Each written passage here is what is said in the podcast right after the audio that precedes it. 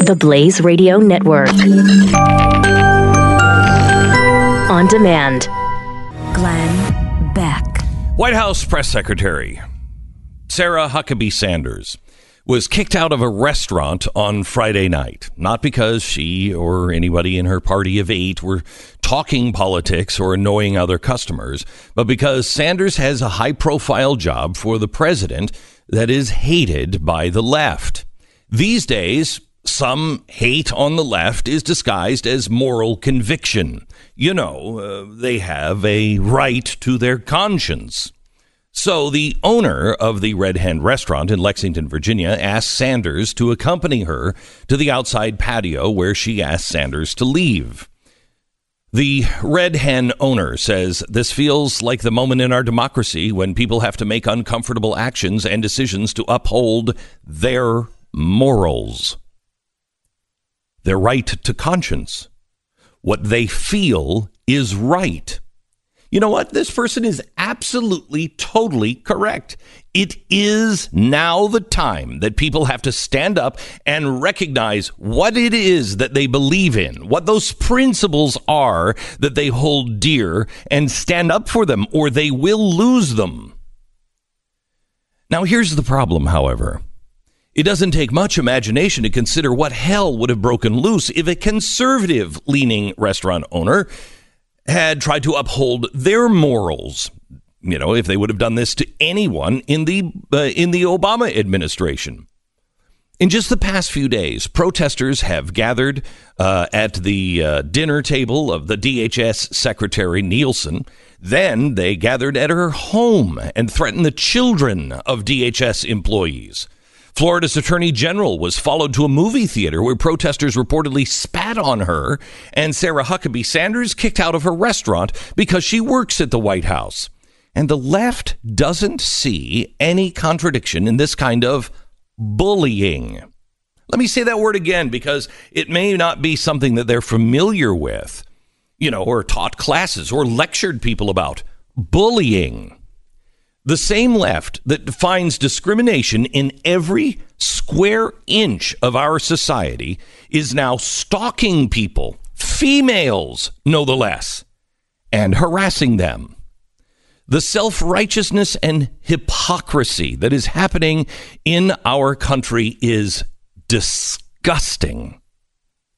Kicking somebody out of a restaurant, that's not really a new one for Virginia. I mean, it's not you know, it hasn't been happening recently, but I do believe it was happening in the Jim Crow era.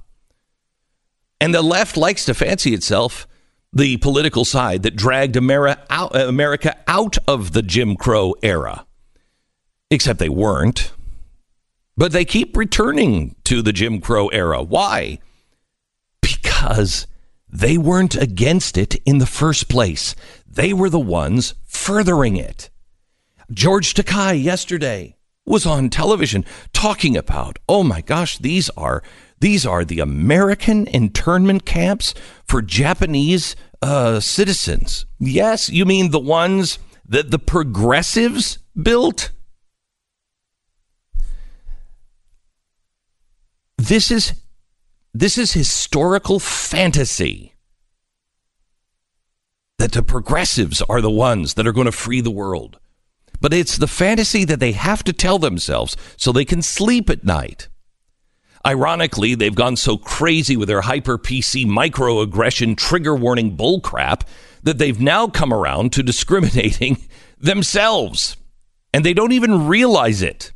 They think they're still fighting the good fight, upholding justice. But you see, when you try to silence a Nazi, you have to become a Nazi to do it they've actually they've ushered in a new era that I would like to call the Jane Crow era, where if you even hint that you support something that the left doesn't like, you know, securing the border, you can be stalked, you can be spat upon, you can be kicked out of a restaurant just for having a political view See, the right has been saying that I have a right to conscience. I have a right of conscience. I have a right of a deeply held religious point of view. You can't force me to do things because of that. What the left doesn't understand is they actually agree with that point of view. They do. They just don't like it called religion. But what they also don't understand is that political parties in America they have become our god. People aren't really arguing about principles anymore because very few people even have them. What they're really doing is arguing their religious belief because government now issues rights. So government is our God. I know none of this sounds really progressive. It's because progressives aren't really actually for progress. What it's turned into now is psychotic tyranny.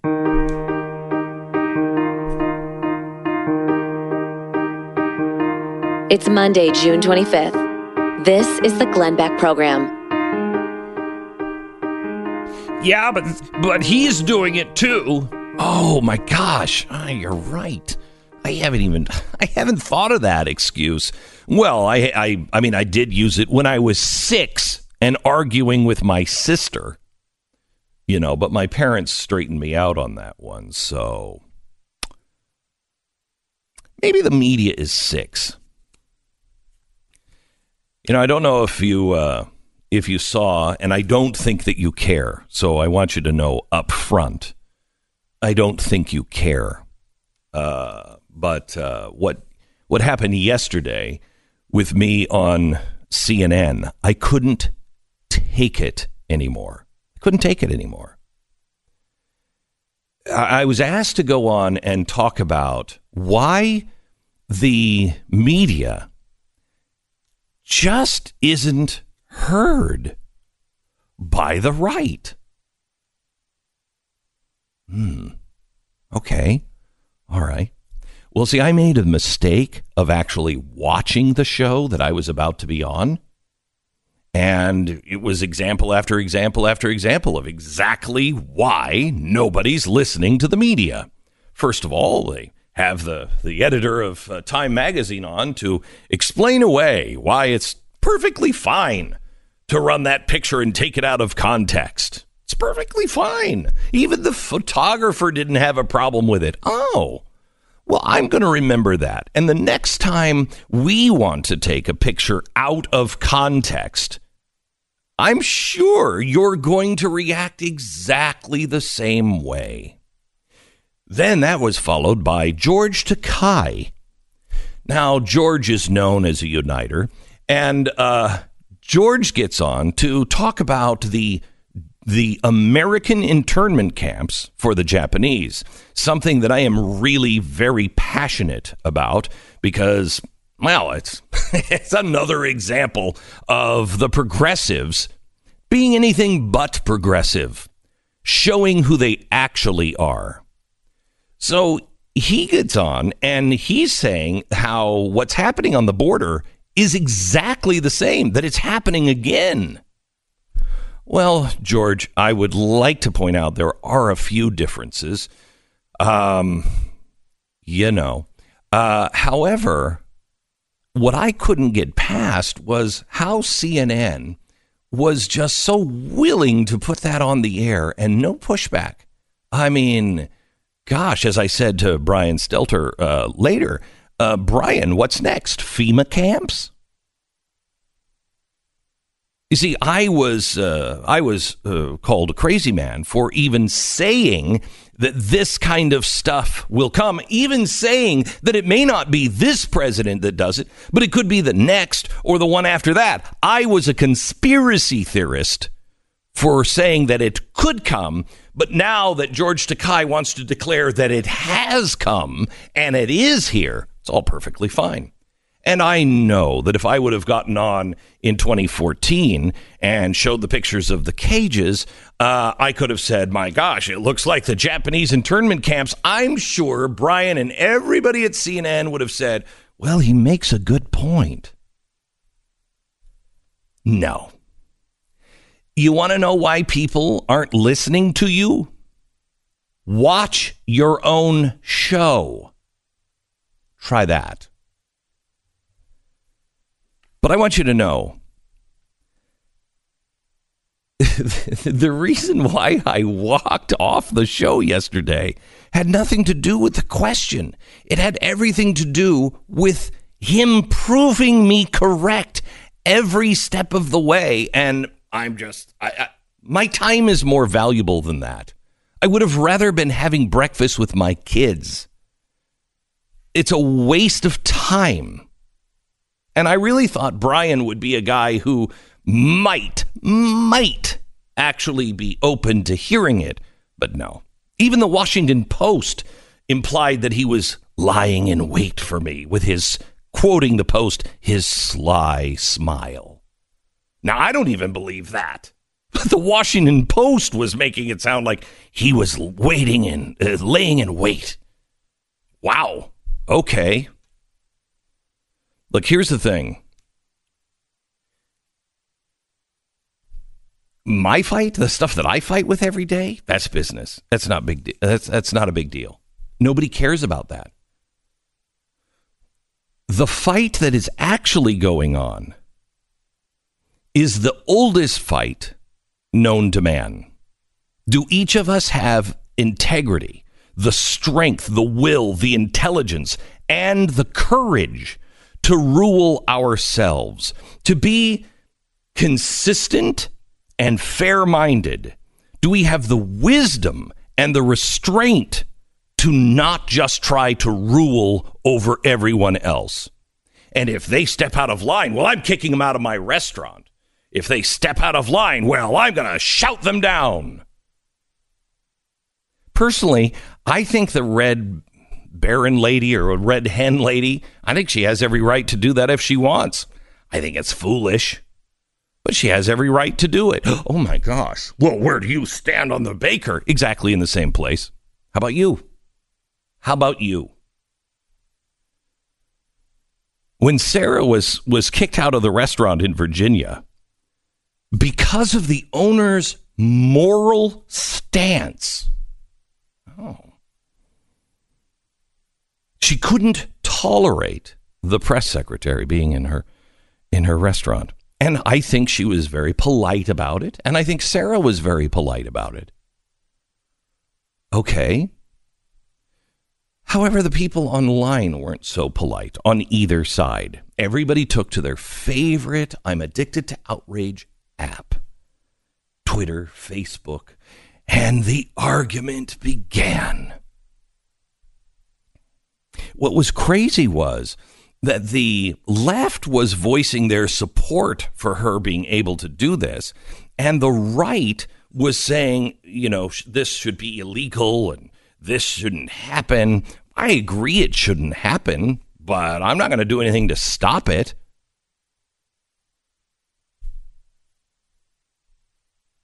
I mean, it was it was it was amazing. And then there's another group. And I think this is a growing group the group of Americans that see what's being done and they just shake their heads and they're like, what the? Do these clowns even recognize that they've just switched places again? They're arguing the other side because now it helps their side. It's it's it's amazing to me how nobody really saw the gay wedding cake thing. Here's what here's what America needs to learn right now. And I speak more to the left than the right um, because the the left becomes very militant. I don't know if you've seen the death threats to the president's son or to congresspeople or Maxine Waters, all the things where they're going a little farther than saying, I'm going to target a district. I don't know if you've noticed this in the press, but it seems to be just a tad further than that.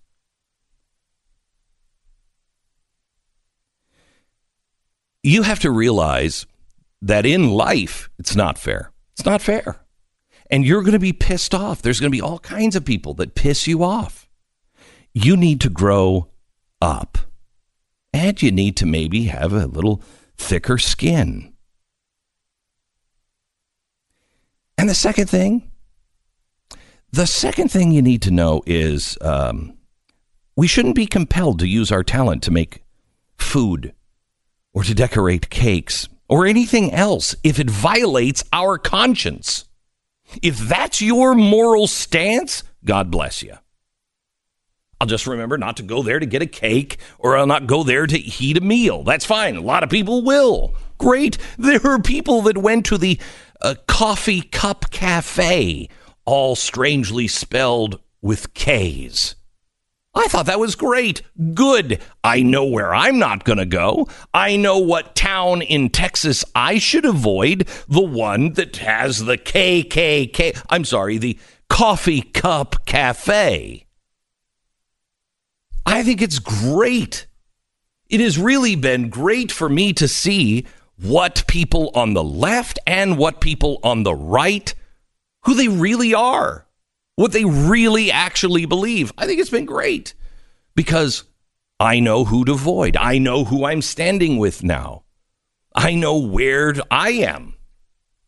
Been very clarifying. More voices not left, but it's called a right of conscience. And the left doesn't see it because they now worship at the altar of politicians, political parties, and social status. But so do many people on the right. This is the real problem. More in a second. Let me tell you about American Financing. They're the people who have made this half hour spon- uh, this uh, half hour possible. We thank them for their sponsorship. Most people create household budgets because they want to take back control of their personal finances. That is, that desire is driven by a uh, particular goal. For others, it is reducing debts. Others just want to save money, maybe a down payment on a home, investment property, or even a home improvement project. So budgeting is a small way and an easy way to achieve savings, but it's not the only solution for homeowners. If you already own a home, you can use it now to your benefit. Consider a mortgage refi to consolidate all of your debt or a cash out refi to pay off high interest debt or major remodeling projects. You could you really might be surprised how quickly you can get back on track. And it just takes a 10 minute call to the salary based mortgage consultants at American Financing. They're going to get to know your goals and they will walk you through all of the options that are designed for you, not by some big bank. And you can get closed in as fast as 10 days. Get control of your finances. American Financing. Call them now, 800 906 2440, 800 906 2440, or online at AmericanFinancing.net. American Financing Corporation, NMLS 182334, www.nmlsconsumeraccess.org. By the way, my official response to uh, to Brian Stelter and uh, CNN coming up top of hour three. Uh, you know, for anybody who is interested in that, um, Brian's like, oh my gosh, hour three. Okay, I'll be there. Um, it is such a, it is, and and maybe I'll just give you a sneak peek. What a waste of time! What a waste of time the media is engaged in. With all of the things that are going on in the world and all of the discussions we should be having, what a waste of time. But we'll have that conversation, and I'll try not to talk down to them like Brian was yesterday to me. Because I actually would like them to hear what the problem is. I just don't think they're actually interested. Um, all right, I'll do it one more time. Uh, one more time, and then, guys, you're you're on your own. Good luck with that. Uh, that's the top of hour three. More in just a second of uh, the bigger questions that we should be asking ourselves when we come back. You know, relatives are great for a lot of things. Um, wonderful conversations around the table around the holidays. They always go super well. Um, you can always trust them with your kids. I mean, yeah, sure, they might uh, lose track of them from time to time, but I'm sure that'll work out. And you never get any arguments with them because you always share the exact same values.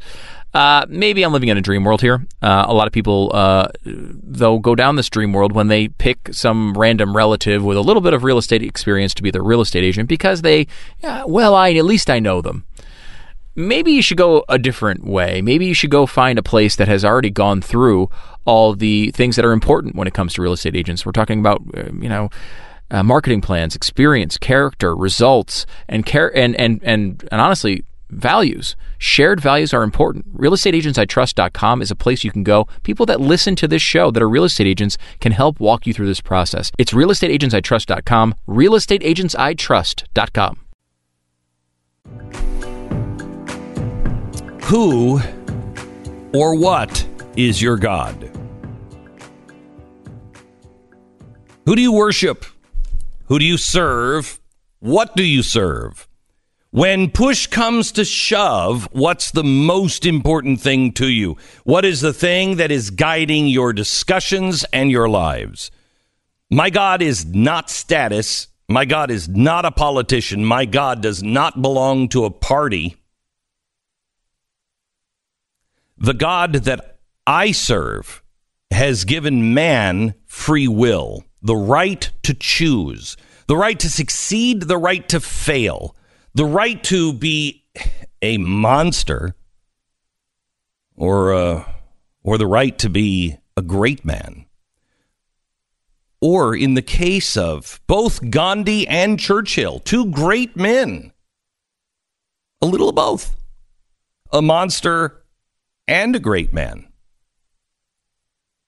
You see, God has given us the right to be an idiot. So who am I to deny that right? If God's given the right to be an idiot, I'm not certainly going to stop you from being an idiot. I don't have a right to do that. But the God I, I worship and I serve has also given man a noble spirit with an unquenchable desire to be better, to transcend, to grow, to reach beyond the muck. No such spirit among those who worship politics or politicians. Not that I have seen, anyway. I haven't seen that spirit. But I, I there are certain certainly plenty of idiots. Those those of us who live in Dallas, in Chicago, hell, uh, Los Angeles, New York City, Seattle, Atlanta. There's a group of people that are afraid to offer their opinion. Why? Why? Why must we hide our faith and be made to feel shame because you're worshiping your God why must I hide the God I worship? Why must I be made to feel shame? You know, we are being dragged back into the dark ages. It's totally clear. The the period of enlightenment where you could question with boldness even the existence of God. Well, that's what created our nation. That's what created real freedom for the first time. The spirit of America is the spirit that brought us out of darkness. The willing the willingness to question everything and to speak without fear. But we are being dragged back into a world where men died. They died in chambers of horrors because they just could no longer deny what they knew to be true. William Tyndale, he was burned at the stake. He's the guy who first translated the Bible into English. His crime was that. He his belief that if the king derived his power from God and God's word is contained in the Bible, then I should be able to read that word in my own native tongue, and I don't need a priest or an intermediary to interpret it for me. I'm smart enough to figure it out. Oh my gosh, the church and the king, well, they were competitors, you know, competing for power. Or were they? In the end, they worked together to try to prevent men from thinking for themselves, one protecting the other. And the same is true today. You have a government and the media competing for power and influence. They're competitors, you know. No, they're not. Each of us are telling us what to think, what to say, and what to believe. They each want to tell us what is right and what is wrong, what is acceptable and unacceptable. And they're doing it in a fashion to where you can't even question it, even if it makes no sense at all. Well, it's just you're too stupid to understand.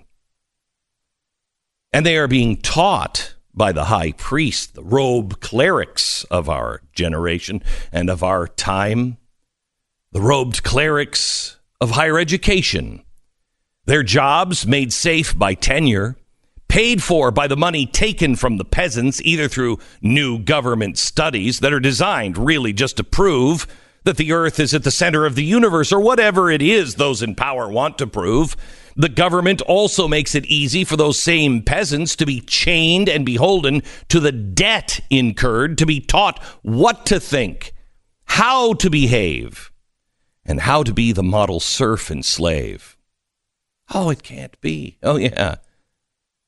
Yeah. You know, let me ask you a question.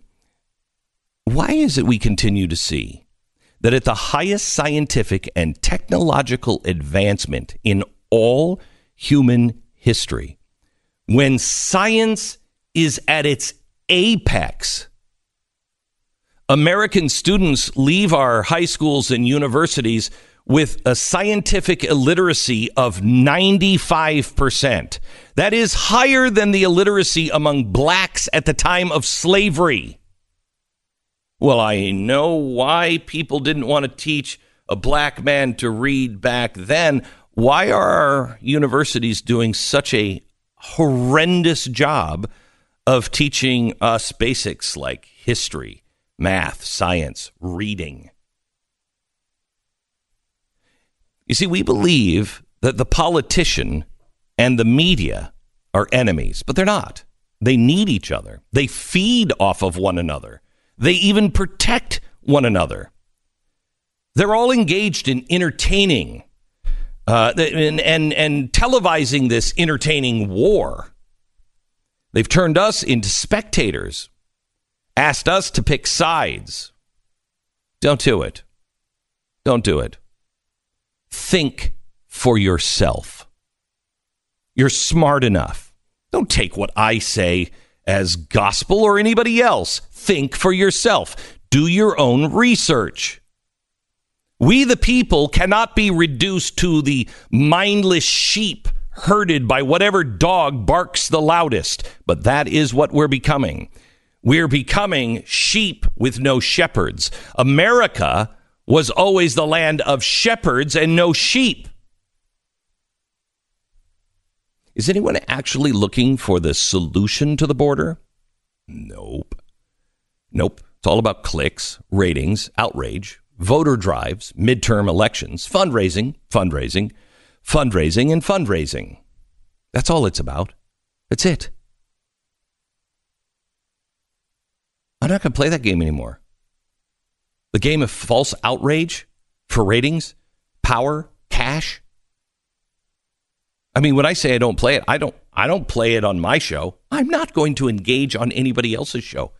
I don't care. It's a waste of time. Time is the only thing that we have. Time and credibility. Those belong to me. I'm not going to waste it. It's a free country, at least for the time being. But unless we wake one another up, unless we decide, you know what? This is insane.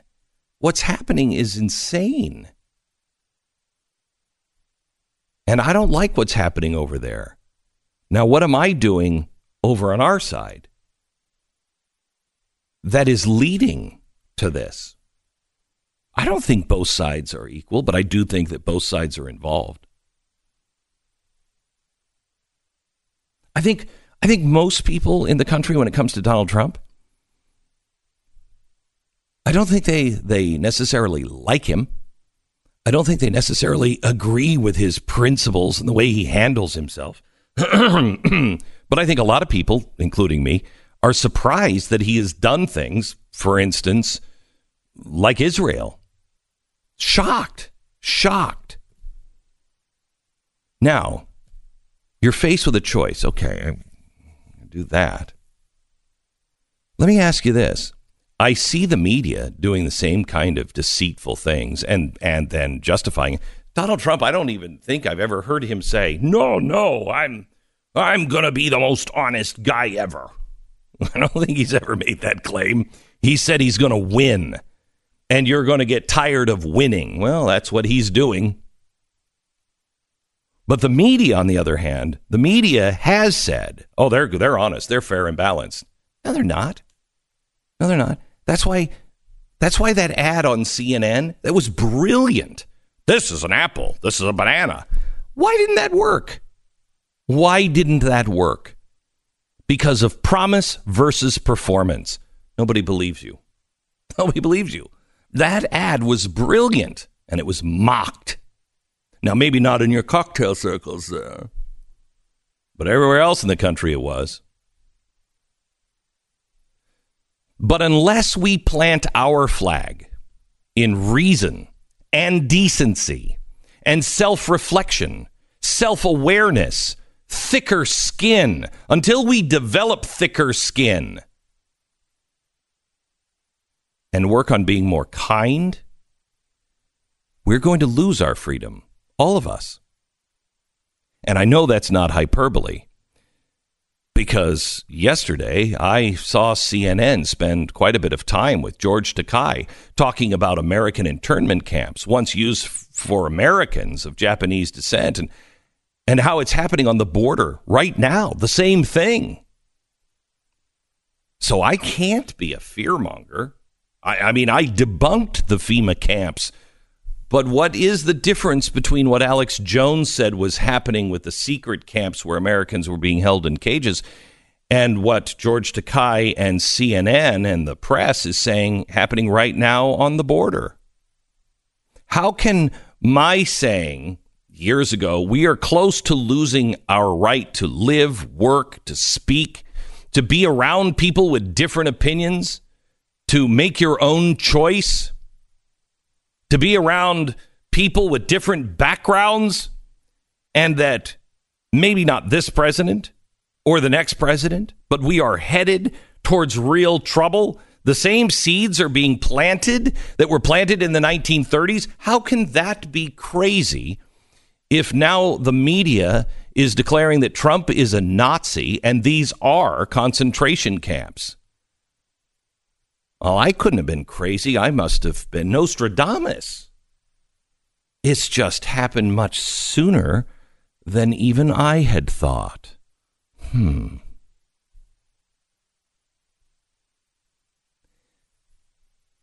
Why do these elites have power? Because we give it to them. We give it to them. And we sell our children, actually, they make us buy our children's slave chains by sending them to a university. Decent people need to stand up in all the right places with all the right principles and faith and common decency and tolerance, real tolerance for one another's different opinion. Every poll shows that we are united by simple American ideals, even on the border. We all know that what's happening on the border is wrong. it's amazing, a really bright spot. We still do hold these truths to be self evident. But the media and the politician hasn't made enough money yet. The question is where's our bottom? What is our breaking point? When will we stand up and say, yeah, I've had enough? I'm not playing your game anymore.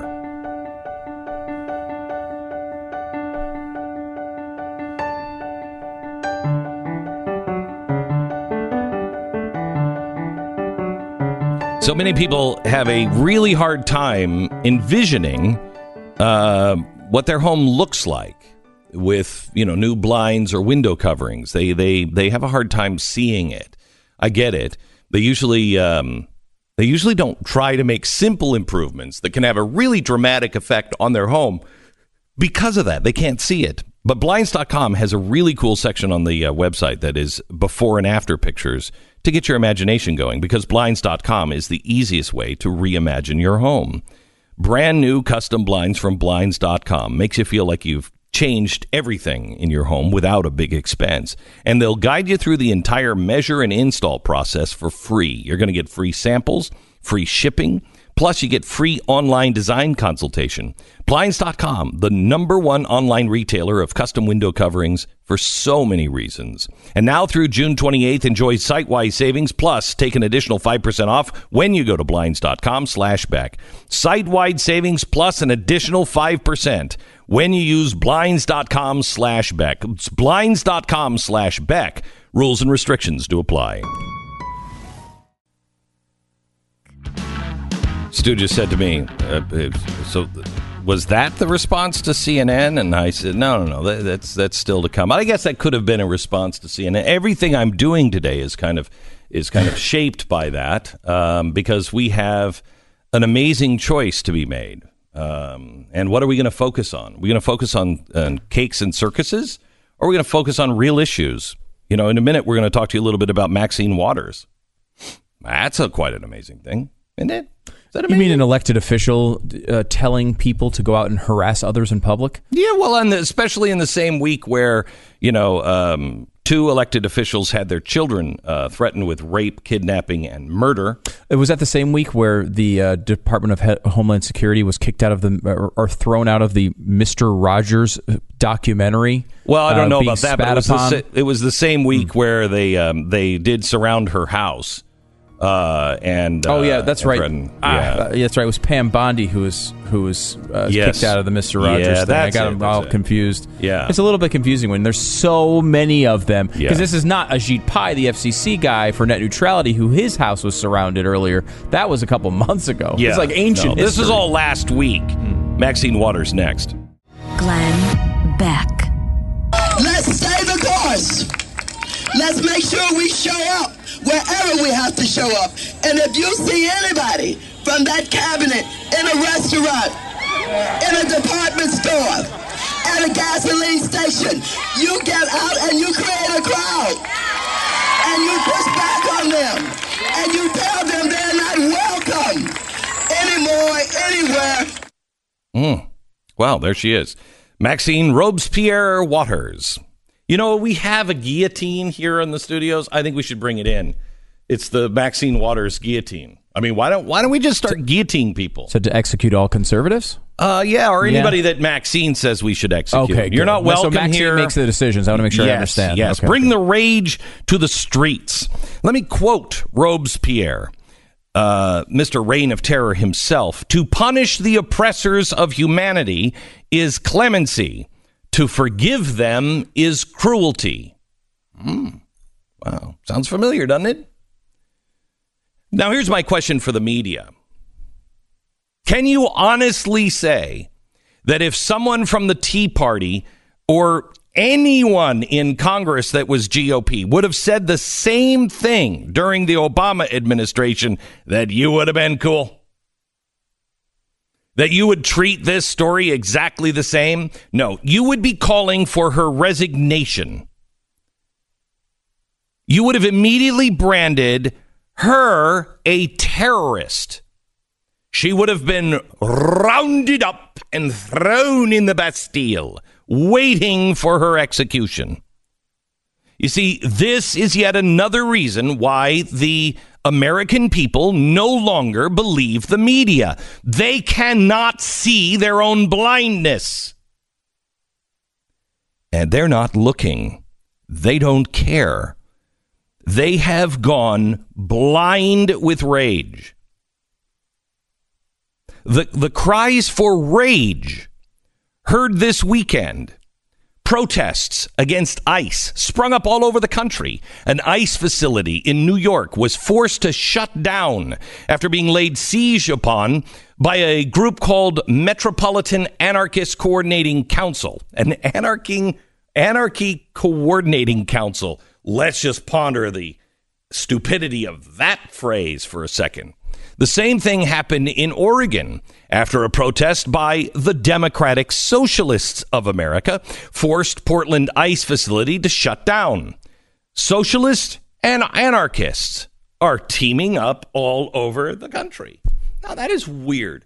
How and why would an anarchist, the one who said, I don't want any government, team up with a group of people who want big government?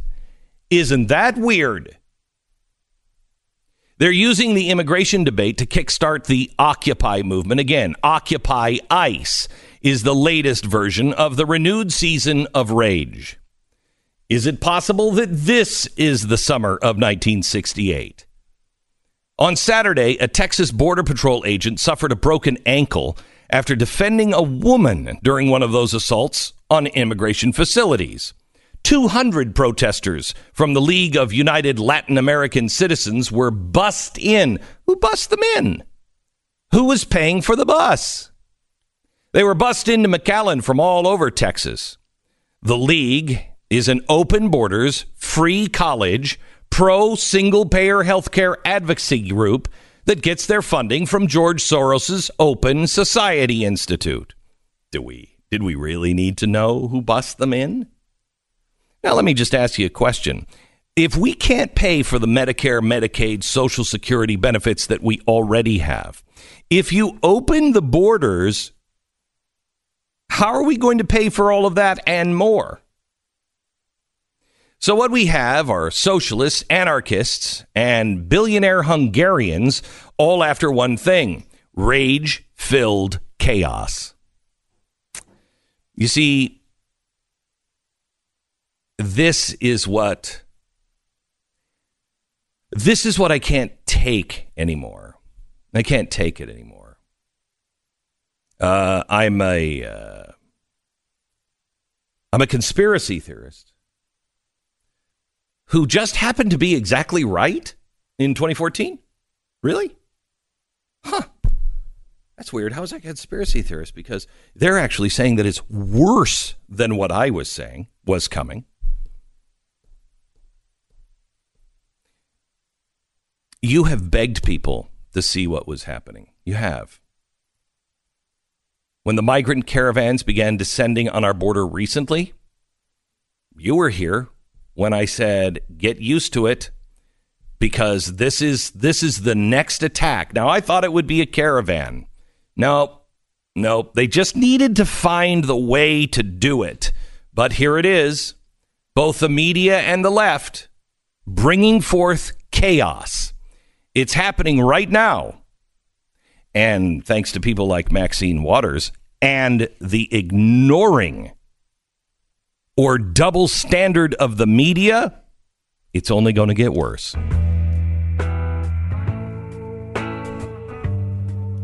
It's Monday, June 25th. This is the Glenn Beck Program.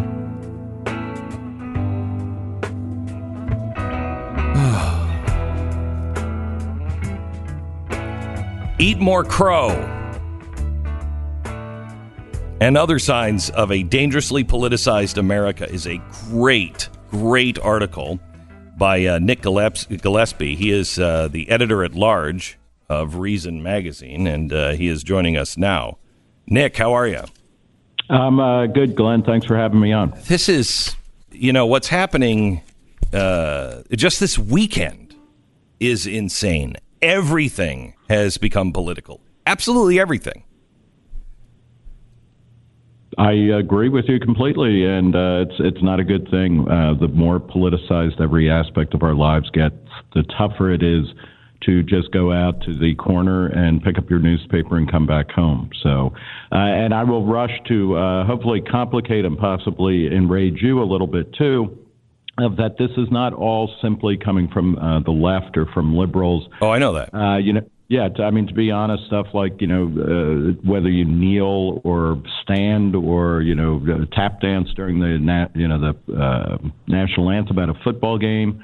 It's one thing the way that people wear different insignias on their coats to signify this or that. Um, you know, who who gets to decide what cause, um, you know, what what cause or what belief in a person means that you want to do business with them in a business that is technically open to all comers.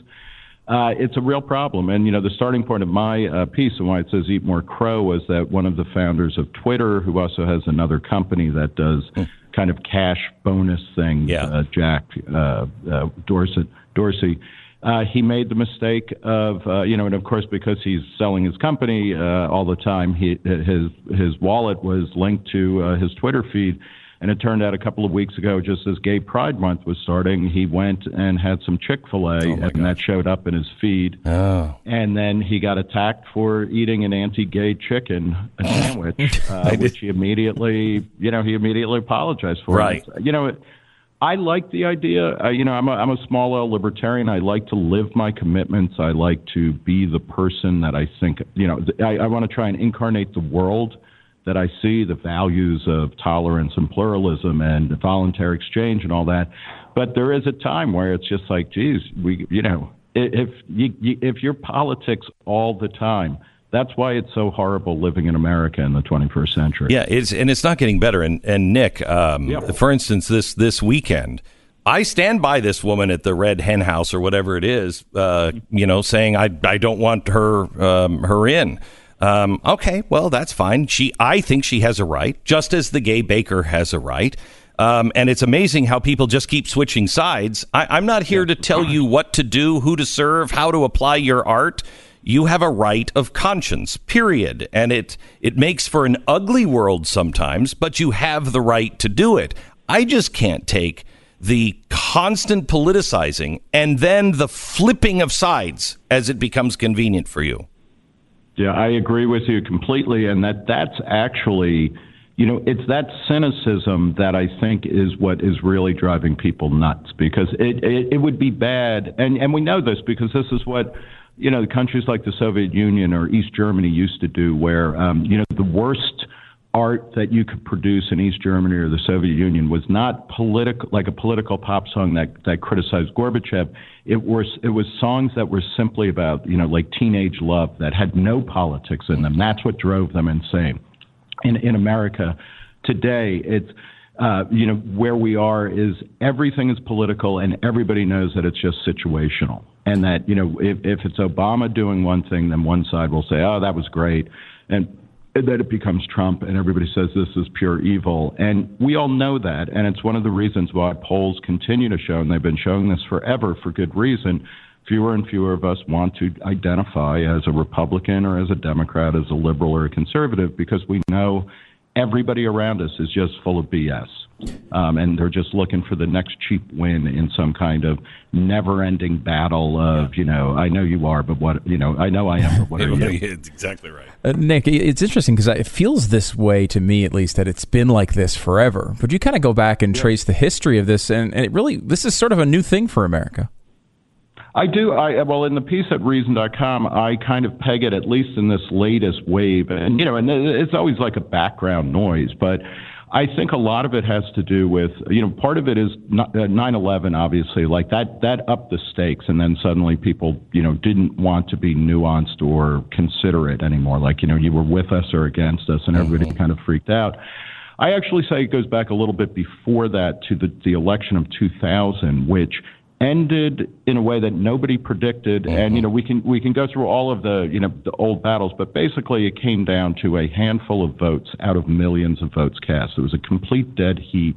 And as we started looking at the literal you know the actual mechanics of voting and i think we'll remember maybe not everybody those you know those hanging chads mm-hmm. those paper ballots that were being looked at as if they were you know i mean you know it was like outer space something like that you know the the dna code of the entire universe was this was this a vote or not how could you impute intention if two parts of the Chad were connected but not a third. I, you know, but the, it, it became this sense of two things: one of unreality of that, like when you really get down to rock bottom, and you know, you get into the secret hangar where the alien autopsies are.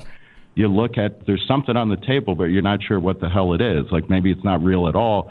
But then on top of that, the stakes, we were constantly being told that the stakes were so high because Bush and Gore were radically different people, and one meant life for the country and the other meant death or something. So you simultaneously had a breakdown of basic reality and a, and a real heightening of the per, per, uh, perceived stakes of things. And I think that, you know, and then, you know, the, the growth of social media and the growth of, um, you know, harder and harder politics because precisely because the parties no longer control themselves very well. And the coalitions that they were developed to build or to represent were mostly done in the 70s and 80s, and they don't really, the, the groups that they represent don't really exist anymore. So you have people battling for stuff that represents fewer and fewer people who they say they're representing. Yeah, Nick, it was interesting reading your piece in that it brought me back to another time because, as you point out, the the, the conversation before the 2000 election was not where too politically divided and everyone's mm-hmm. turning politics into everything. It was the exact opposite. People were worried that people were not engaged with politics at all, and no one was showing up to vote. They're and too apathetic. Yeah, the vanishing voter, the you know the where, yep. where the AWOL electorate it was called and whatnot, and and of course you know there was anger and ire. I mean, any of us who remember the '90s know you know there were moments where oh, Jerry Falwell introduced a series of documentaries, uh, you know, listing all of Bill Clinton's murders and things like that. I mean, you know, there was like some pretty crazy stuff going on at very high levels. Um, but uh, but yeah, it was, you know, one of the problems that a lot of people thought, were worried about was that nobody was engaged in politics. Voter turnout was bad. The voter turnout for the 2000 election, uh, you know, which we knew was going to be close, which everybody was saying this is, you know, for the 21st century, like we're either going in this direction or that direction. Most important election in your lifetime, et cetera, et cetera. It had mediocre turnout. And by the way, it was, it's also fascinating if you go back and look at that. Uh, Gore and Bush split so many parts of the demographic of voters you wouldn't have thought like they were basically even on women. They were even on the youth vote. Uh, the democrats did much better with uh, blacks and latinos but bush did very well with latinos. When you look at the way in which republican presidential and democratic presidential candidates score you know and we've seen you know one wins one year the other side wins the other. Mm-hmm. but they they have a much more fractured um, set of, uh, of people voting for them uh, Nick Gillespie, uh, uh, editor at large, uh, Reason Magazine. You need to read uh, this particular art- uh, article. It's called "Eat More Crow." Nick, thanks, thanks an awful lot. Appreciate it. So, what brings us? What brings us together? What brings us together? We'll talk about that coming up in just a second. Wishing somebody a happy birthday on social media may seem innocent enough, but believe it or not, if you are nefarious, you can piece together information from various places to hack accounts. And once they do that, they can snatch a sensitive data uh, like payment information. Social media, great way to connect to people, but it's important to think about what somebody with malicious intentions can do with the information that you're sharing. This is so crazy. You feel like the world is closing in on you and everybody's a bad guy, but it's really not, it's not that way. It's just I think really social media and the media in general is making us feel this way. There's so many threats in today's connected world. It takes one weak link and criminals are in.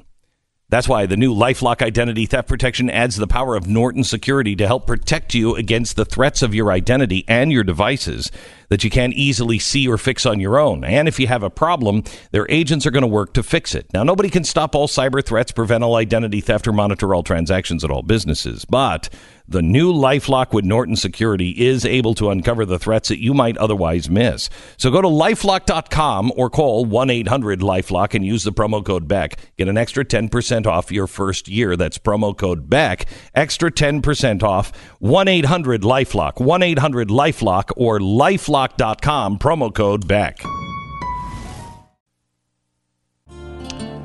So you know when you when you listen or you read uh, Nick's uh, article on Reason, you you see this is not uh, it's not reasonable what's happening. Even even with Maxine Waters, I mean, look what she's doing.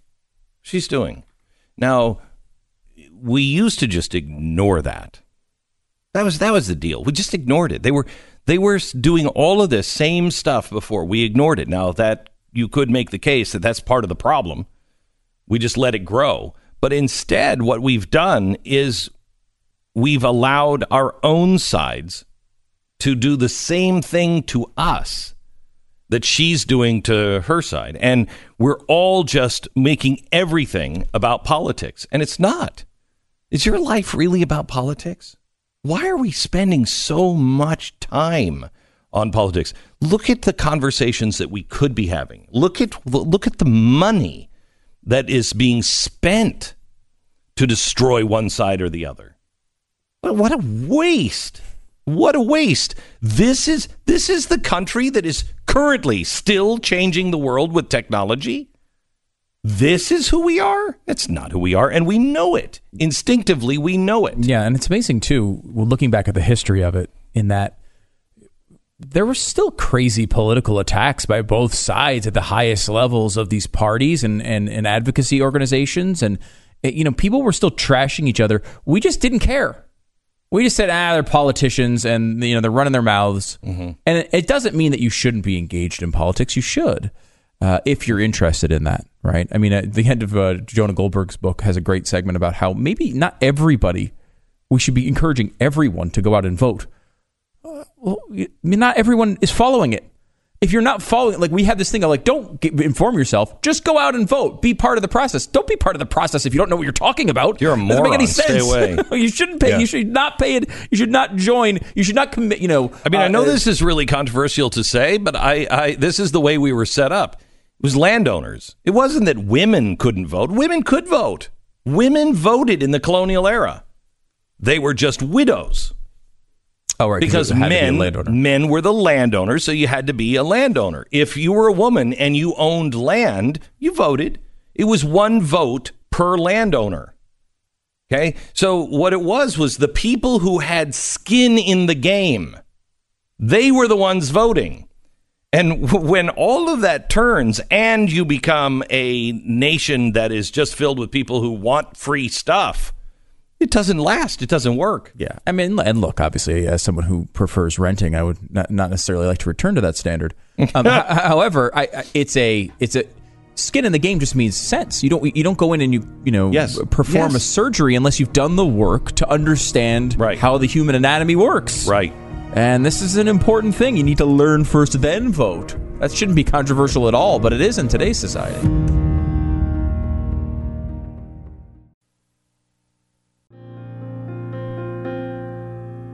This is the Glenn Beck program. Slate Magazine. Yeah, I mean, you cannot make this up. Slate Magazine, when Sarah Huckabee Sanders took to her official Twitter account to recount how she was kicked out of a Virginia restaurant, it launched a vicious online attack campaign against the establishment. It also amounted to a violation of federal ethics laws. Oh, my goodness. Oh, my goodness. So here's what happened. Apparently, uh, uh, Slate magazine found somebody who uh, was a former head of the uh, Office of Government Ethics to go right on the record detailing that that tweet amounted to a violation. Sanders used her official government account to to condemn a private business for personal reasons. Seeks to coerce businesses by using her office to get the public to pressure it. Uh, it violates the endorsement ban as well which has an obvious corollary for discouraging patronage. Oh, my gosh. She can't do this using her official position and her Twitter. Okay. I don't know if the left knows this, but you should not be talking about people who violate, uh, you know, ethics and uh, and rules and regulations about what they do with their personal phones as opposed to their public addresses. I'm just I'm just saying that maybe you're not exactly the ones to bring that up. Uh, it's just an it is an amazing world though, where you know you have an elected official, Maxine Waters, advocating for the harassment of women as they go out in their daily lives. Think about think about this for a moment. You know, we, t- we hear all the time of the pressure of a a superior at work hinting something, g- giving an insinuation that maybe pr- a person should do X, Y, or Z to advance their career, and how serious that is. And it is, right? You shouldn't. That should never happen.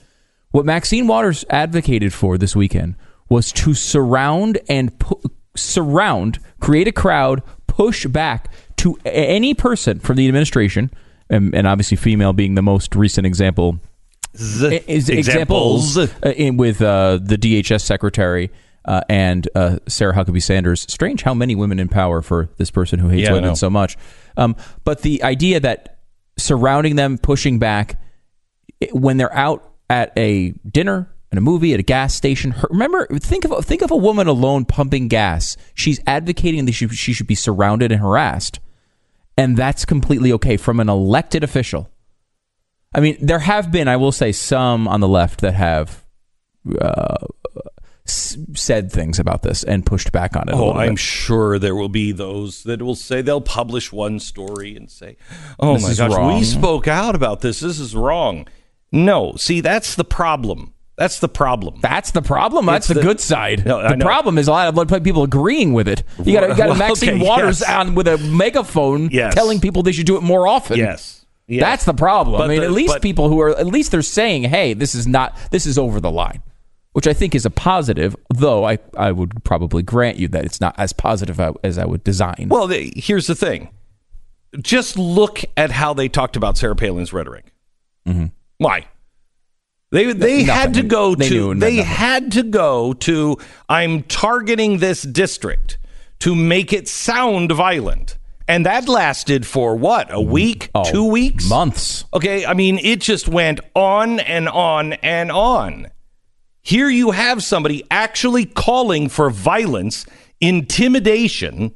At the very least, yeah, I don't know that she. I mean, she says push back, which I mean, obviously, it would be sim- similar to the targeting Right. thing, right? If you want Right. to, the targeting standard is clear; it's violence. However, it, I think the rational human being standard says, well, you should, you know, she they're harassing us, we should harass them. Is her standard? So now that's not right. Yeah. So because that's she started it or he started Mm-hmm. it, um, a- and, that's not right. Um, uh, and and you know what they will say is, well, this is caused by Donald Trump. really? So she's a zombie to Donald Trump. She's just doing this. You have no self control. You who are pointing out that Donald Trump's rhetoric is is really unhealthy, to say it mildly, uh, for the body politic. I agree with you. Mm, so to shut him down, do you now engage in the same tactics? Where's your moral high ground? Where is where is your argument that this is wrong? Well, I've been lecturing people about bullying, but he's a bully, so let's bully him back. Oh, okay. Oh, that makes sense. And so they'll wash their hands of this because they'll say, "Well, look, he he's worse." Oh my gosh. I'm sorry. Maybe everybody in the media doesn't have kids because you would never accept that excuse from your kids. Ever. No, of course not. Ever. And it goes back to what Nick Gillespie was talking about at the beginning of this hour. You know, it's not the people like Maxine Waters who's, who have changed. It's so many of us. Because Maxine Waters was was nuts back then. There was an equivalent Maxine Waters in every era of our of our history, and so many of us just ignored those people. Mm-hmm. You know, and it, Well, you were able to. I don't Well, know I mean, again, that's human of so- choice, right? No, I know that. our- No, no, no, no. But I mean, now it is in all of our faces all of the time why? because of social media. Thank you. Why? Who's choosing to be on social No, I know, I know, right? I it's our know. choice to get involved in this. I know. And it, it just doesn't. Does it help at all? No. I don't think so. It's this. You know, it's it's just this. No. You know, nonstop outrage machine. You know this this idea that people are just addicted to it, and it's true. It, it really is. It, and it doesn't make you any happier or more informed. For example, uh, people are saying uh, people don't want their kids to be separated from the parents at the border. And that's been something that almost everybody has agreed upon. We to- talked about the polling of something like 10% agreed with the, with the, with the, with the policy. Um, and so there's a new CBS poll on about it. And they actually went a little bit further than other polls have gone. Because what ha- what's the question here? There's yes, you can ask talk about separation of the border all you want. There's another question that needs to follow up with that. And then what? Okay, let's say let's say we all agree that the the kids should not be separated from parents at the border. And And, then then, what? Okay, Exactly right. So here's they asked that question, decided to figure out, and then what? What do the American people believe? Remember, this is painted as a uniform policy. Everyone thinks Trump is is the worst person in human history because of what he's doing to kids on the border. Here is uh, the actual answer. Now, again, only four percent say they want to separate kids from parents at the border. They want that to be, and then what? And then what is continue that policy. Okay, only four percent. So you can see it being painted as a uniform public. However, how does that break down beyond that? 11% say they want to arrest the parents but keep the children with them in the same detention facility. So detain them together. 4% say separate them. 11% say detain them together. 21% say catch and release. You catch, this has been the policy for Obama. You release the entire family into the U.S. temporarily and require that they report back to a hearing later. We know about 40% of those people never return. This is the 21% that the media is playing to. Yes. The media believes catch and release. That is their solution. Just release everybody. That was the Obama policy. That's why they didn't have a problem with any of this because it was catch and release. Mm-hmm. Huh. Now, wait a minute. Only 21% agree with that. So what's left? There's a big chunk. It's a chunk bigger than more than double any of the other chunks. And here it is. What do the American people want to do to, after we stop these separations? Quote, release the entire family back to their home country together. That's what the American people want. It's not that they want they don't want to hurt families and separate them and all that stuff. They just don't want them illegally crossing the border. Push them back to the other side. They can all go together. That's what the American people want by an incredible margin. Now the issue, the problem with that is it's not currently legal for them to do that. They have to actually process that claim through the system, which unfortunately only exists with really two of these other options, which is separate and catch and release. The detain together option is a third option that Trump is kind of half trying to create with this executive order, but still is is not going to probably hold up in court. And at, even if it does, it's only 20 days at this point, um, which at the end of the 20 days turns into catch and release. So the issue here is the thing that we believe is right, which is return people to their home country, is the thing that is not even available to do as an option right now. One of the reasons why, I don't know, maybe Congress should act instead of making the president do executive orders, instead of having us all go back to a policy that a very small slice of America actually supports. Catch and release. This is what, what we're told is it's overwhelmingly positive. It's the thing that everyone wants. All he has to do, he doesn't need an executive order. He doesn't need a law. All he has to do is call Jeff Sessions and tell them go back to the old policy. That's the old policy. 21% of Americans support it. 21. That is completely the opposite of everything we've been told throughout this entire process. So it's not, and we're getting into um, because that's something I'm going to talk about um, here in just a few minutes. Uh, is is that very poll in my response to Brian uh, Stelter and and CNN uh, and reliable sources? I'm going to spend very little time talking about me uh, that that and why I walked off yesterday. Um, uh, I am going to try to present the things that I tried to present to Brian yesterday that he just didn't seem to understand and then was proving my point every step of the way. Here is the media. They they are in the 21% catch and release. Just go back to that old policy. Then on top of it, They are fighting this unlike they've ever fought any of it before. And they're coming up with all kinds of excuses, and most of them are bullcrap, of why this time it's different. No, the only reason why this is different is because catch and release is stopping 21%. So it's not only that they're getting the story wrong, it's not only that they don't understand what the American people feel about them and how slanted they always are.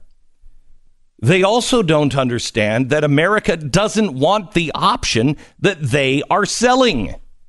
21% of America wants that option. And what they're doing is trying to paint the the remaining 79% as the 4%. The 4% that says, "Yeah, I say lock them up and keep them." Well, no, that's not who people are. That's 4% of the nation. 4. It's true. It's true. I mean, and look at this.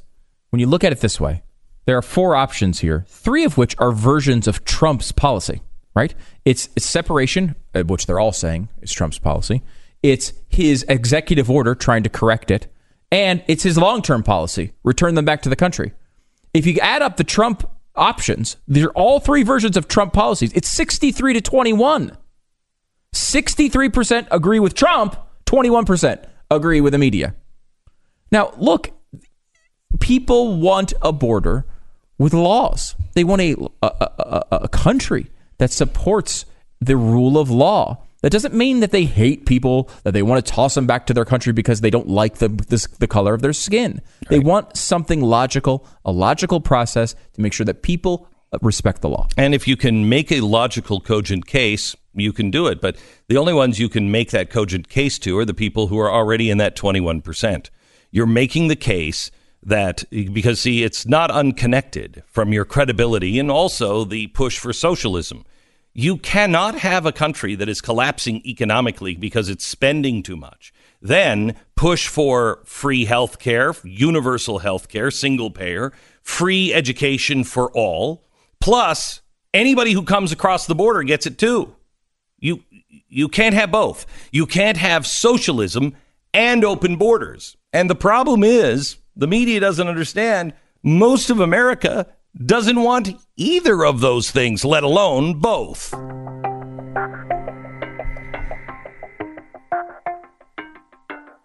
Homeowners are making gains in their investment. Most people, the biggest investment of your life is your home.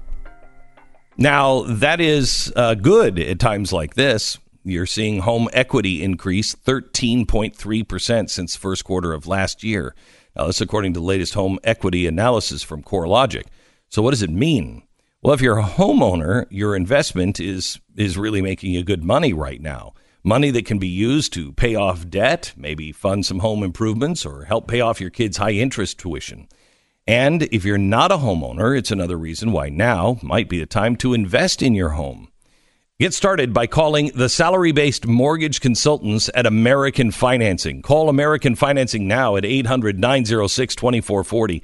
That's 800 906 2440 or online at AmericanFinancing.net. That's AmericanFinancing.net. American Financing Corporation, NMLS 182334, www.nmlsconsumeraccess.org.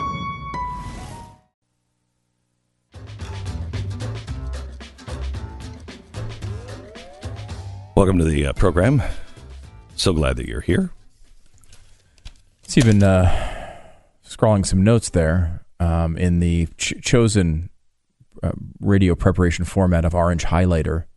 Mm-hmm. Um, orange this, and black highlighter. Yeah. Is this it, is this is what I this, this is actually what I had taped to the camera lens yesterday when I was going to talk to Brian uh, Stelter, and uh, we never got to any of these any Never of the, got to these. Those seem like points about the the border, yeah. and, and how it's yeah, being, and how to you know if you want to you want to fix it, here's how you can fix it. You know, if you want to bring us together, mm-hmm. here's how we can do that. But we didn't uh, didn't get didn't get no, there. Didn't get didn't get there. It's a little there's it's it's a tad frustrating. Mm-hmm. It's, it's a tad frustrating. Yeah, just a tad mm-hmm. enough to get me to walk off uh, in the middle of a live in interview. the middle of a live, live interview, which I don't think I've ever done before, and I I, don't think hope so to never again. But uh, I just couldn't take it. My head was going to implode. Uh, we, my response to CNN next. Glenn Beck. It's Monday, June 25th. This is the Glenn Beck Program. So yesterday, uh, I was foolish enough to uh, to agree to go on uh, CNN and uh, Brian uh, Stelter's rel- reliable sources. I read um, his um, uh, his you know newsletter uh, usually uh, before I go to bed, and I have seen the increasing um, I think Trump derangement syndrome uh, in that newsletter, and I say this as a guy who uh, actually it's fading respects uh, Brian Stelter, and I know he has just taken this as a badge of of honor and glory. That I would say it this way. Uh, but I really thought Brian uh, might be a guy that would actually be interested in what is going on. And what I was asked to do was to speak about the border of uh, 2014 and also why uh, the press cannot reach the Donald Trump voter. And I was foolish enough to think that they actually wanted uh, a reason and they wanted an, a logical explanation and, and to help them understand. But the media doesn't get it, and I don't believe they they ever will. I, I don't believe that there is any actual desire to do anything other than to prove that they are right. And I understand this. I've lived that life before. Um, it is it's a life that is uh, not going to end well. It's just not going to end well for you. Um, they live in this bubble where um, they don't have to take time to consider other people's point of view because you know in the hallways i've worked at cnn in the hallways everybody thinks alike. I mean there might be some subtle differences but pretty much everybody is on the same page. They are right in this particular case and trump or the trump voter is wrong. And all they want to do is prove that they are virtuous and they are right. So they're not going to uh, they're not going to change their ways. And we should stop looking for it. I am going to stop engaging with them on this because uh, there's no interest. If if there if there were if there were interest uh, i would suggest that maybe um, they reach out and have a honest conversation. The average person says about Donald Trump, the average person. I don't necessarily like everything that he is doing. I don't like necessarily his personal behavior. I don't like his attacks on decency. I just don't I don't like all that and I wish he would stop that. I wish he would stop and put his Twitter away. I really do. I think that's what the average person says, but they also say it's the economy stupid. It's the economy stupid. For the first time somebody is actually is somebody is paying attention to what I am afraid of. And what I am afraid of is this economy is going to collapse because we are moving in a direction that makes absolutely no sense where everything is being ruled from government. So he is cutting taxes. I think he could have done more, but he did. He cut taxes. He cut taxes. Should he have cut spending? Yes, he should have. But he cut taxes. People felt that. He's cutting regulations. People are feeling that. What have you done lately, media? What have you done? He has chosen Israel over Hamas. And I know that's not popular, especially anyone who works anywhere near Christiane Amanpour. But the American people will pick Israel over Hamas and her allies at any day of the week, at any time of the day. The American people have also baked all of this in. Donald Trump has been a surprise to people like me. He has actually done some things that I never ever thought that he would do. I thought he would be the typical New York liberal, like most people in the media. As it turns out, no. Look at his stance on Israel. Look at his stance on taxes. Uh, we have we have baked in the things before people even elected him. Come on. Rafael Cruz also helped kill JFK. Come on. Now, I found that really offensive and something that the future president of the United States shouldn't believe. I don't even think he believed it. So, should he have said it? No. Did he? Yes. Did the American people see that and roll their eyes and go, stop it? He's just saying this just to whatever the reason is, but they've baked all of that in. They've even baked Stormy Daniels in. They don't care. They don't care. Just like you baked in the same trait from Bill Clinton and you didn't care. Oh, I know, but you said it was such. Yeah, I know. I know. It's crazy, isn't it? It's crazy how everybody is flipping sides depending on who it hurts. See, that's the hypocrisy thing. And we can continue to charge hypocrisy back and forth all day long, but it's not going to change anything because nobody is willing to stop and say, wait a minute, is that true about me? Is that true? You don't actually want to know. That's what the premise was. Hey, we can't get this, we can't get people to listen to us. Well, have you stopped and said, is any of the stuff that they say about you, is that true? Well, let me give you a couple of examples. Do you think that if if somebody would have come out on the Republican side and said the things that Maxine Waters said, you would be treating it the same way that you're treating it today. Yes, I know you're covering it and it's cute little coverage. And perhaps it's even the kind of level of coverage that it deserves. But is it the same amount of coverage that you would have given it had it been somebody in the GOP that said the very same thing? Remember the weeks of oh, America. We're just telling you like it is. I mean, you can't just throw around phrases like targeting a district. It's dangerous. You can't just say, well, Glenn Beck is a conspiracy theorist for, for debunking the FEMA camps, by the way, for, for even talking about FEMA camps. You can't do that. And then have people on saying that this is a concentration camp. Where's the ADL on that one? You see, this is the frustration that you want to dismiss, but half of the population cannot get past it. Just like so many on your side cannot get past me.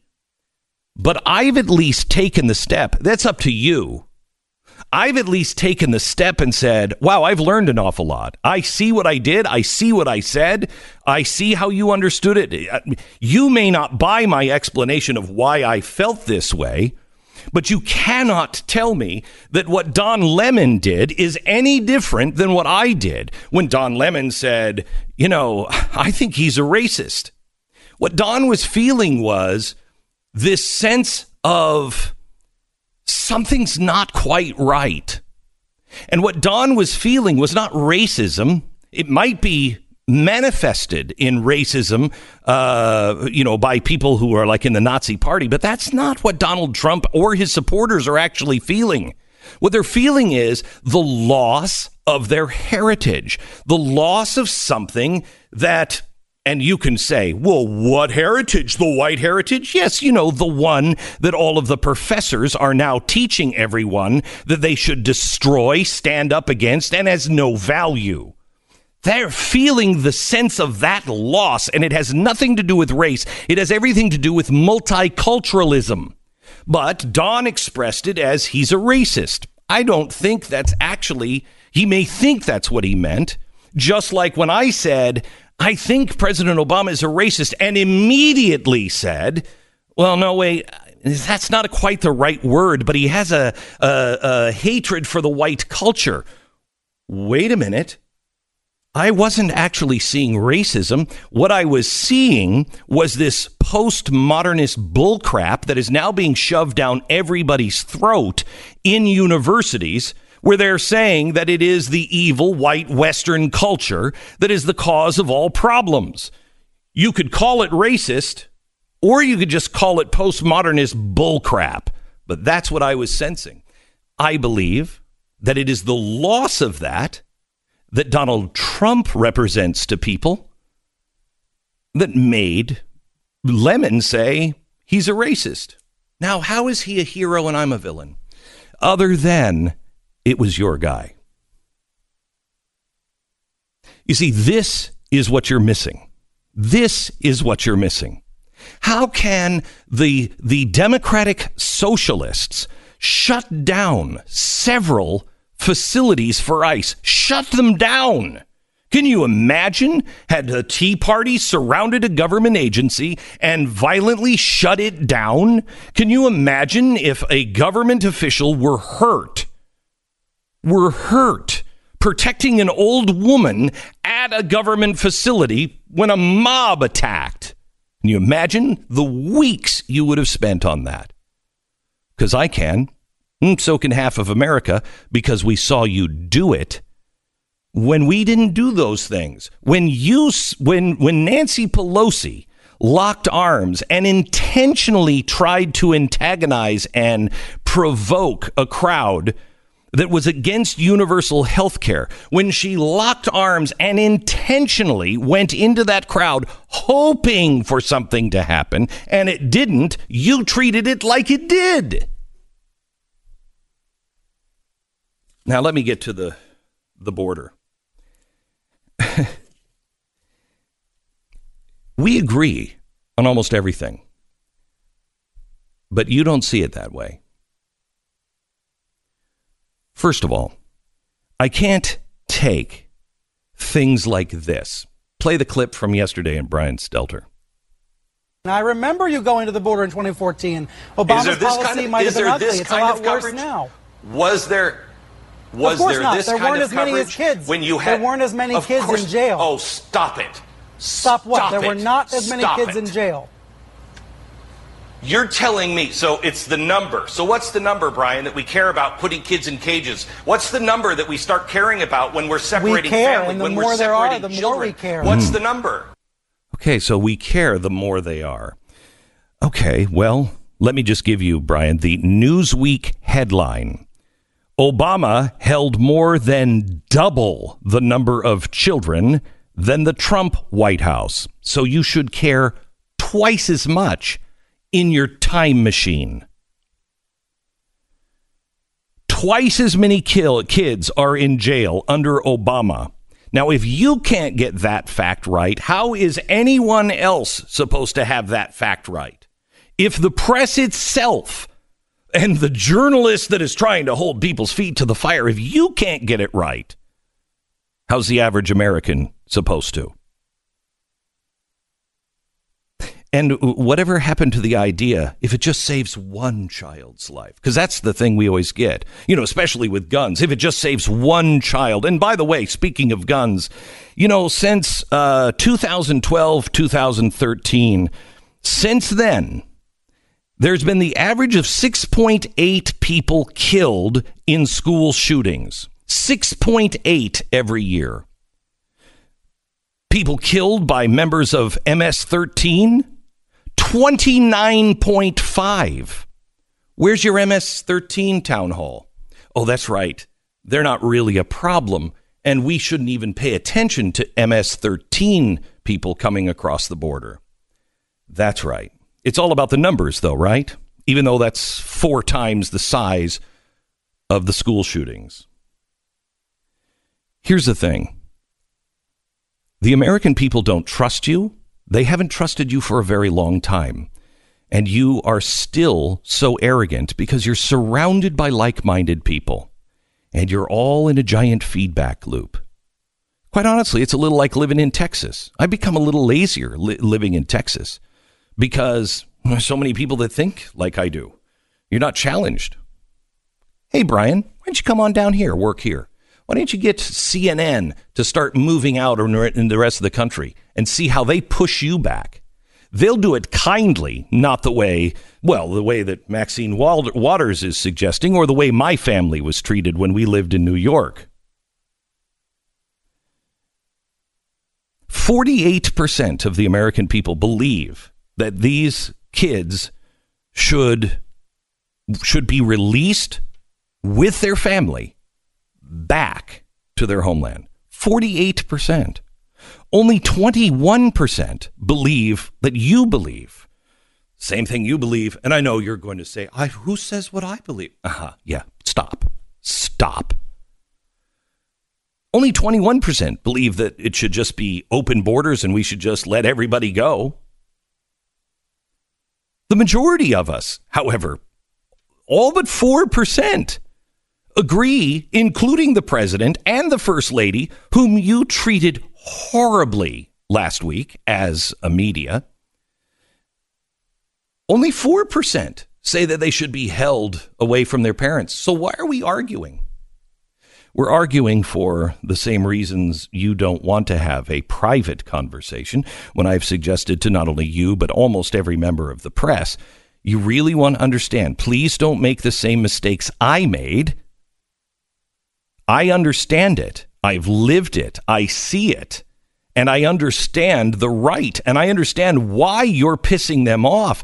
And if you really want to actually understand so you can help the country, not further divide it, we should have a talk. But nobody's interested in that because a private conversation has no ratings, no clicks, no outrage. There's no left or right box. You actually have to be interested in seeking knowledge.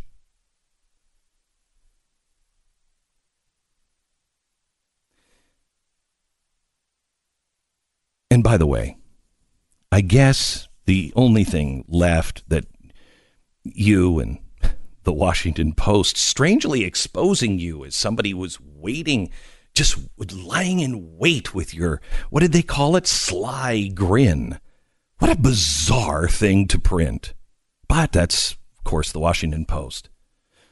But there are actual solutions. We'll get to those. But I do want to address quickly why I just thought that it was ridiculous to ask me a question that was only written by one person who has claimed my company has been dying for about four years now. Um, when, let me just give you the headlines CNN laid off 50 people in February. Then the next one, also 50 people in 2016. Turner lays off 30 in February. Time Inc. lays off 1,200 starting in March. Boston Herald, 70 people this year. Sean Puffy Combs, Revolt Media, lays off one third of its staff in May. Univision fading, facing catastrophic cuts, 170 laid off. Vogue, third round of layoffs in three years. Vice lays off about 80 people since December. After years of devastating layoffs, 30 or more. I could go on. I've got page after page. The point is, it's not a story. It's not a story. It's called doing um, business in the media today.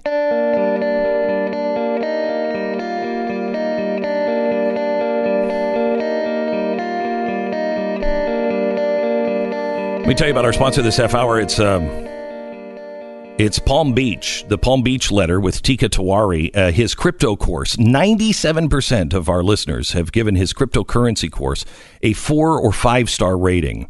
Some of the comments, lessons are easy to understand, straight to the point, really helps me understand how to go about investing in cryptocurrencies as well as blockchain technology. Thanks for the good work. Well done. Blockchain technology is a very big part of cryptocurrency, and it is really, really important that you understand that because block currency is going to be a part of our everyday life beyond currency. I believe it's going to be the way we communicate with each other and keep our conversations uh, safe from from hackers. If you are looking for information, if you're looking to learn and expand your mind on what the future looks like, take the Smart Crypto course at smartcryptocourse.com. That's smartcryptocourse.com or call 877 PBL back. That's 877 PBL back or smartcryptocourse.com.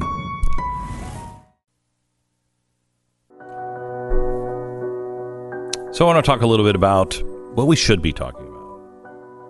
What we should be talking about is um, A, we agree. We agree on the border. Most of us agree. So now what do we do about it? And there's, there's been three options that are been provided. One, detain the children with the parents. Two, detain the parents but release the children. Or three, release all of them. That's no, no, that's no. Those are not our three options. This is There, there are other options, and the other options are very clear and very easy. Now, they do require a rule of law, but we used to be a rule of law kind of nation. What do you say we return to that? I'll explain when we come back.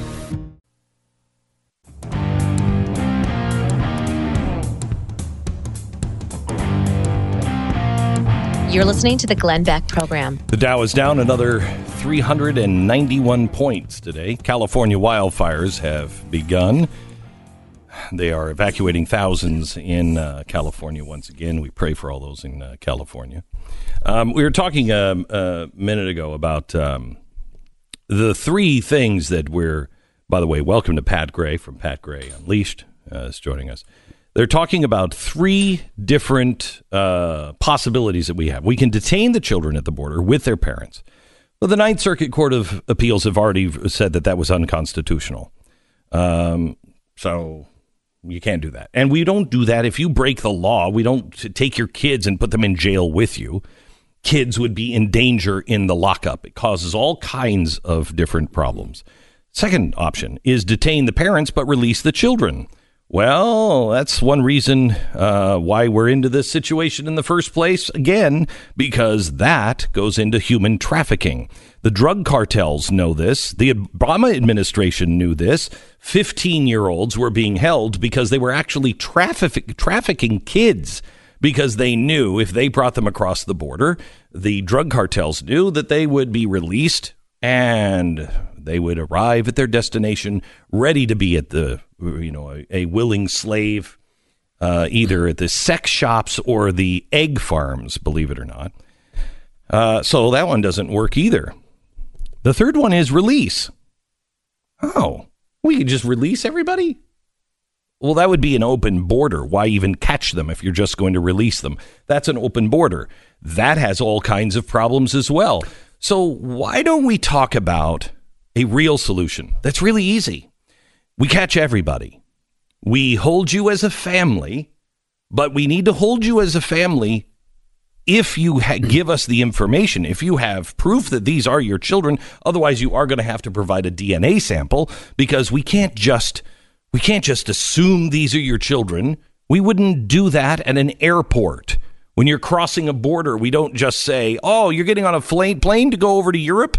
Oh, okay, that's your kid? No ID necessary. We don't do that.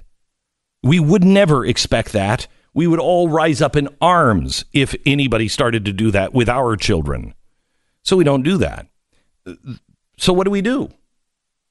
Well, we hire more judges. Kind of like that old show, Night Court. We get a magician to sit on the court.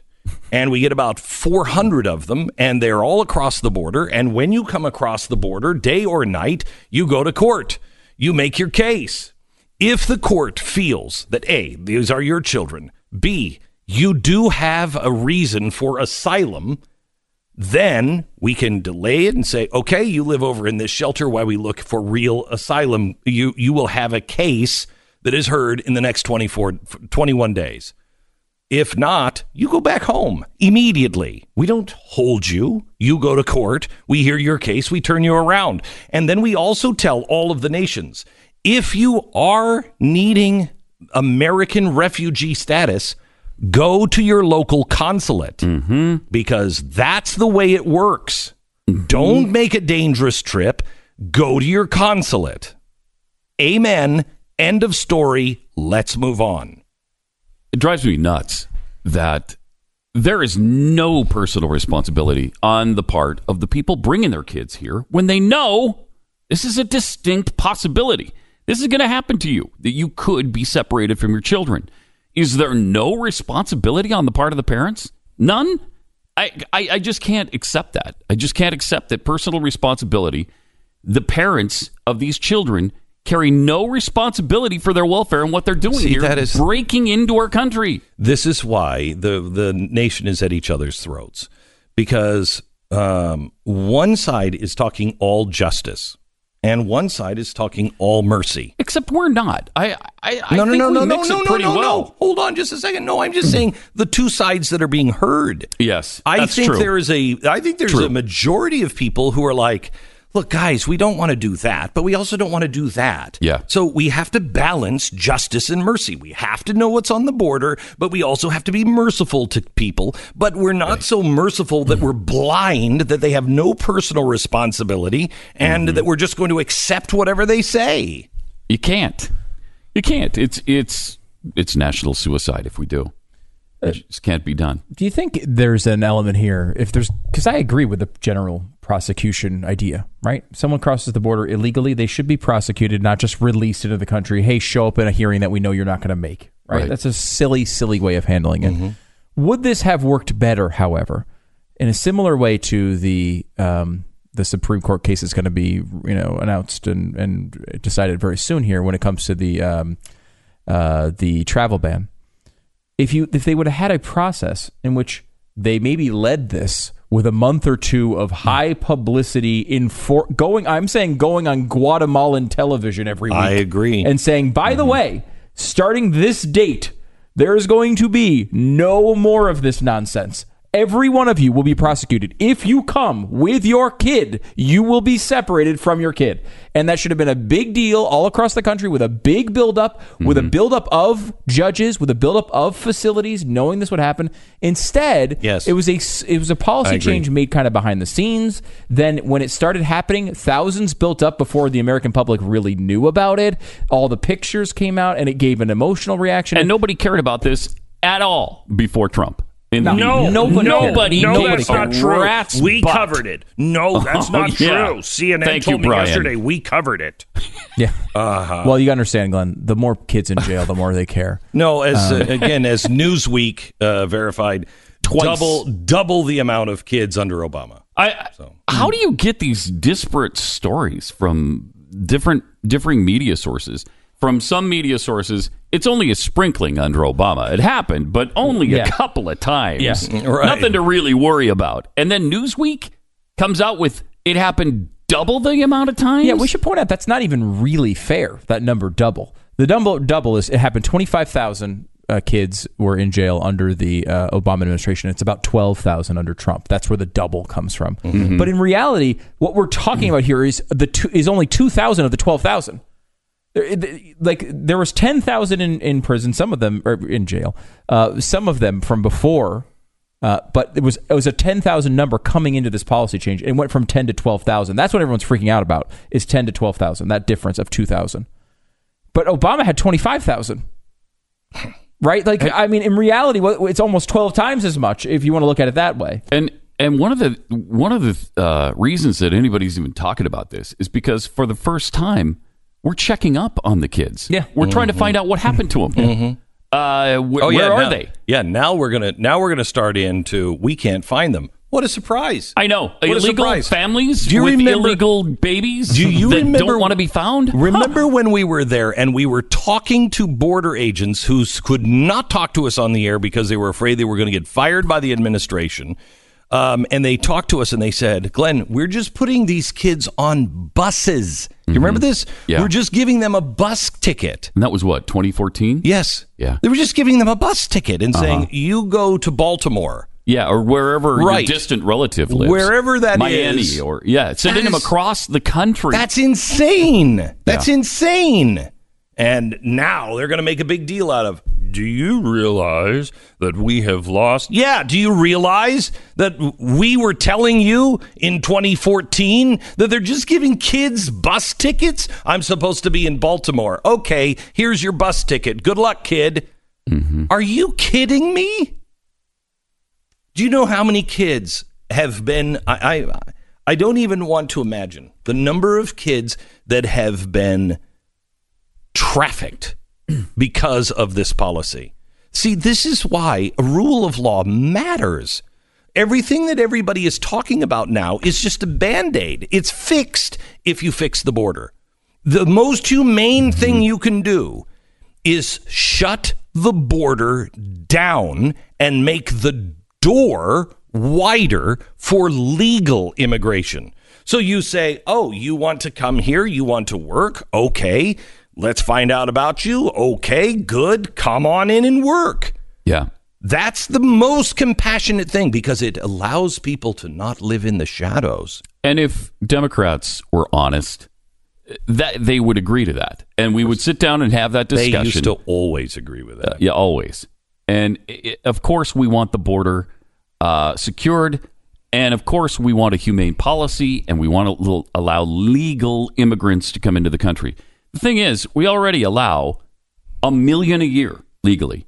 By far the most in human history. No country has ever allowed 1 million people to immigrate in a year uh, legally. So I guess what we should do is sit down and discuss what is the what is the limit? Is there a limit? What should that number be? If if we shut these down are the, kind border, of conversations I would like to Yeah. have, but these are not the conversations that anybody in the media wants They won't. to have. They won't. No, because because what they're because doing it should is just be open to Right. the media. They won't. They don't want to cover the, the the thing that people would watch or listen to more than anything else. I think are these deeper conversations based on that, without the politicians and the media spin. Mm-hmm. Just people who were really seeking. If we were going to redesign this, how would we redesign it? If we were really going to do it, how would we do it? And here's the complex. That's an part on honest this. question, though. That's- It is. Nobody wants to ask Nobody it. wants to ask an honest question. Well, because we all know that this has absolutely nothing to do with the children for almost everybody talking about Right. it. It has to do with being able to score points against Trump or for Trump. That's really, I mean, I mean, you know, for everyone that beats up on Donald Trump for having too big of an ego, why wouldn't he? Everyone obsesses about everything he does. Of course he has. I would have a big ego too if people cared about me that much. Uh, it, it throws everyone into into a point where they abandon everything they've done in their entire lives. They all go on television and lie about it constantly. They they we have uh, elected officials advocating for harassing women in restaurants because of this guy. I, I would have a huge ego myself. I mean, everyone care. It seems to be the only thing anyone on television cares about. It is. It's certainly the only thing CNN cares about. Yeah, The only thing they ever talk about is Donald Trump. and and he's one Well, man. But wait, wait, wait, wait, man. wait. So right now they would be screaming, "Really? Where were you with Barack Obama?" I can easily say, "I know. Wasn't that a waste of time?" Wasn't that a waste of time? We went a year without even trying to mention his name, though. Yeah. we, Yeah, we right. did. Yeah, we, we did, did. We did. recognize it in ourselves. In and ourselves. we wanted to stop doing it. right, We and we had a we They won't had a- recognize it. No, they won't. That's they right. won't. We, we had a penalty board every time we said his name. It cost charged- me three thousand dollars that year because I said his name. I really did. It really did. Yeah. It really did. Yeah. They- but they So- won't recognize that. They they can't get past it, and I I can understand it. It feels as though you have to respond to absolutely everything. Mm-hmm. But by doing that, what you're doing is you are forcing everyone into that camp because they're saying they don't want to listen to conversations with real people that are reasonable because that takes them away from Donald Trump. Mm-hmm. And so eventually people are like, I don't think this guy needs help. This guy's a bully in his own right. I don't think he needs our help. But I'm actually starting to feel sorry for him because you guys are crazy. that is a real amazing. problem. Yeah. Pat, thanks so much. Welcome back. What happened to your big long vacation? Wow. Wow. Glenn, thanks. I came here to talk about my show. and you're playing this game? Wow. Okay. Oh my God, All right. Have a good day. He's- Wow. Oh no, he's, He's walked out. out. He's walked out of the interview. Wow, how unprofessional. I mean, I think it was a perfectly reasonable question. Find out he'll have his response in about eight minutes. We should just all walk out at the end of our shows in Yeah. dramatic fashion and then have a response start the next show. We'll have an endless cycle of news. It news. would be really good. I like it. It'd be really good. Here's uh, Goldline. Goldline has a brand new product from the Royal Canadian Mint. They are these. Look at this. I gotta put my glasses on. Uh, so these are. Remember the gold that we did? The gold, the little gold Pieces, like in Pieces? a credit card format. Yeah. okay. Yeah. So this is this is in silver because silver, uh, it's We should point out when you buy this, you will not be able to open it. okay. apparently. No, so there it is. Oh, Okay, yeah. so this is like this is a bunch of silver Mm-hmm. in in ounces, and what you do is you take it, uh, and you can break it apart, Oh my gosh. and now I have that's a quarter ounce of silver. This Oh, is wow. this is a full ounce of silver on this one. There's a full ounce. That's There's great. a half ounce. So if things ever go crazy, you have a Canadian like if basically they're Canadian coins except they're all put together and it's a bar it's a very thin bar of silver. This is fantastic. Um, if you were looking for something that uh, you know you could use in th- case things went absolutely insane, uh, actually, this is a quarter ounce. Um, I had the ounces wrong, but uh, you can get this now at uh, Goldline, and they are great. You keep them, you give them to your kids, you keep them for yourself uh, in case things really go nuts. All you have to do is go to Goldline and ask them about this. Each bar legal tender. It's called Maple Flex. Um, it's only available from Goldline. It's really great. Do it now. Goldline. Talk 'em, talk to them about their unique price shield program, et cetera, et cetera. Um, but this is Maple Flex. Call them now at 866 Goldline, 1 866 Goldline or goldline.com.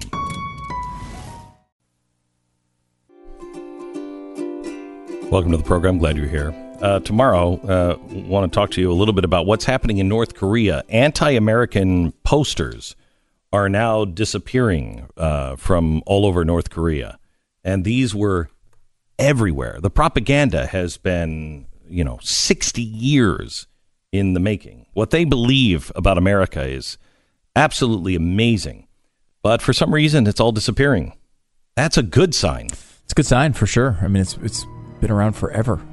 Uh, maybe it's this is going to turn into something real. I mean, there's still a very long road ahead that it does, you know, to see if it does. No, there- but it's no, we we there is no reality anymore, Stu. There, Oh, the nothing post-fact is real. era? There is no truth. Oh, good. Yeah, we're in a post-fact era. There is no reality. It's actually post-modern era Oh. would be a better way to describe it. Back, Mercury.